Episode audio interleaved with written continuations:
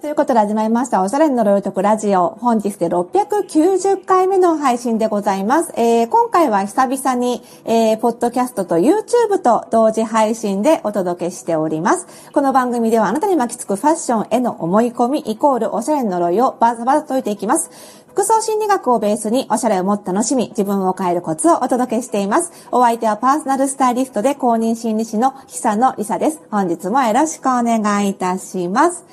さあね、年齢を重ねてくると結構ファッションではね、これまで着てた服がしっくり来なくなるっていうお悩み相談いただくことすごく多いんですよね。まあ、いろんな理由があって、やっぱり年齢重ねていくと、それに伴って体型もね、変わっていくものですし、あとはお顔立ちもね、当然変わっていきますよね。そういった外見の変化ももちろんありますし、まあ、年齢ともに生活環境が変わっていくっていうこともありますよね。例えば、お仕事してる方なら、会社の方、中でのこうポジションが変わっていたりとか、あとは仕事をするしないっていう環境の変化もあるでしょうし、あの、お子さん育ってる方は、その子供が小さい時にはこういうファッションしかできなかったが、大きくなってきたからそれが変わってきた。みたいなことも当然あると思います。そういったいろんな変化が、まあ、人生の中では起こってきて、それに伴って当然これまで着ていた服がなんか違うなっていう風になることもあるわけですよね。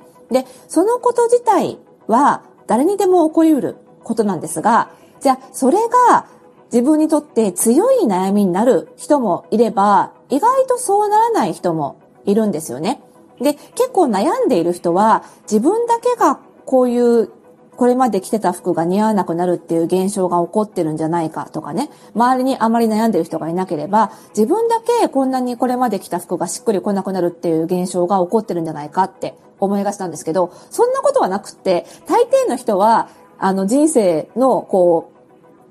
移り変わりに伴って似合う服っていうのもやっぱり変わっていくんですよね。ただそれを悩みに思う人とそう思わない人がいるっていうことなんです。で、この違いは何かっていうと、一言で言うと、性格的に変化に対する耐性があるかないかなんですよね。で、これ、違っている服装心理診断の結果である程度推測ができるんです。で、この服装心理診断ね、私がやっているオンラインサロン、服装心理ラボにご入会いただけると、正式版が誰でも無料で受けることができて、えその結果レポートをね、受け取ることができるっていう入会特典があるんですけど、先日もね、あの、ラボに入会してくださった方が、お悩みとして、その体型のね、変化によって、その着られる服が限られてきたりとかっていうことで悩んでるっていう悩みを言ってくださって。で、その方の診断結果を見てみたら、やっぱり変化に対する耐性が少ないというかね、変化に弱いタイプだったんですよね。で、これ服装心理診断、5つの性格傾向、それぞれがどれぐらい高くてどれくらい低いかっていうことで診断していくんですが、この5つのうち、愛着性と規律性と一般性、この性質の点数が高い人は変化に弱くなりがちです。なぜかというと、まず愛着性というのは人にも物にも愛着を持ちやすいタイプなので、同じ服をずっと着続けることに幸せを感じるタイプなんですね。そういう意味で、今着てる服を手放さなきゃいけないとか、変えなきゃいけないっていう状況があんまり好ましくないということなんです。で、もう一つ、起立性はまた違った理由で変化に弱いんですけれども、起立性は服に対する愛着があるわけじゃないんですけども、同じ行動をずっと繰り返して習慣にしていくのが気持ちいいって感じるタイプなんですね。なので、同じブランドに買い物に行くとしたら、比較的ずっと買い物に行くし、ファッションジャンルもあまり変えたくない。ルーティーンでこう回していくのに心地よさを感じるタイプなので、えー、何かこう一つのジャンルを決めて、それを定番的に着ていくのはいいんだけども、そのファッションジャンルが似合わないってなった時に、どうすればいいかわからない。ここの枠から出たくないってなっちゃうんですよね。そういう意味で規律性も変化に比較的弱いタイプであると言えます。そして一般性の方。この一般性の方は、え人から自分がどう見られるのかなっていうのをすごく気にするタイプなので、変化するとどうしても目立ってしまいますよね。ずっと付き合ってる人、これまで、あの、ずっと、こう、やりとりしてる人からすると、あ、変わったねっていうふうに、良くも悪くも目につきますよね。そのこと自体が嫌なんです。なので、そういう意味で変化したくないって思いやすくなるわけですね。なので、それぞれ理由は違うんですが、この愛着性、起立性、一般性の性質を持ってる方っていうのは、いろんな理由で変化に弱いとですから、この3つのどれかの要素がすごく強かったり、もしくは複数の要素が強かったりすれば、なおさら、えー、体型変化に伴って服を変化させるっていうことがすごく苦手で悩みになってしまうっていうことになるわけです。ただ、この3つが高いことでのおしゃれジャンルにおけるメリットも当然あるわけで、一つの、こう、筋の通った、こう、ファッションジャンルの固定化ができるので、こう、同じものをずっと愛用していくとか、揺るがずに一つの私らしいファッションっていうのを追求するっていうことはできるわけです。で、その一方で、えー、残り二つのジャンルですね。えー、独創性と合理性。この性質が高い人は逆に自分の外見だったり生活環境が変化しても、それを特別こう悩みに思わずに、ファッションでも柔軟に対応していくことができるタイプなんですね。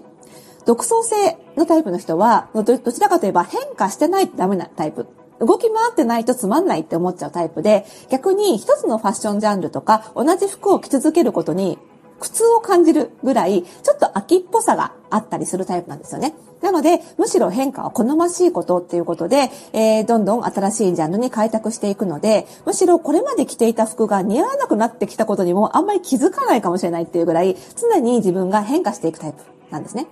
で、もう一つ、合理性のタイプは常に効率を重視するので、その自分の服が似合わなくなってきたら、それに対して特別なこう感情とかを抱かずに、あ、それならそれでっていうことで、割とドライに割り切って服装を変化させていける。そして、その分析が得意なので、なんでこれがダメになったのかっていうのも、比較的自分の中で明確に分析ができるので、それに合わせて、その結果に合わせて、えー、変化していけるっていう意味でも、すごく変化に強いタイプなんですね。なんで、この二つの性格傾向が、どちらかでもいいんですが、高い人っていうのは、そんなに外見変化、環境の変化などの、まあ、加齢に伴う変化で、ファッションを変えることに対して苦痛を感じない、つまり悩まないと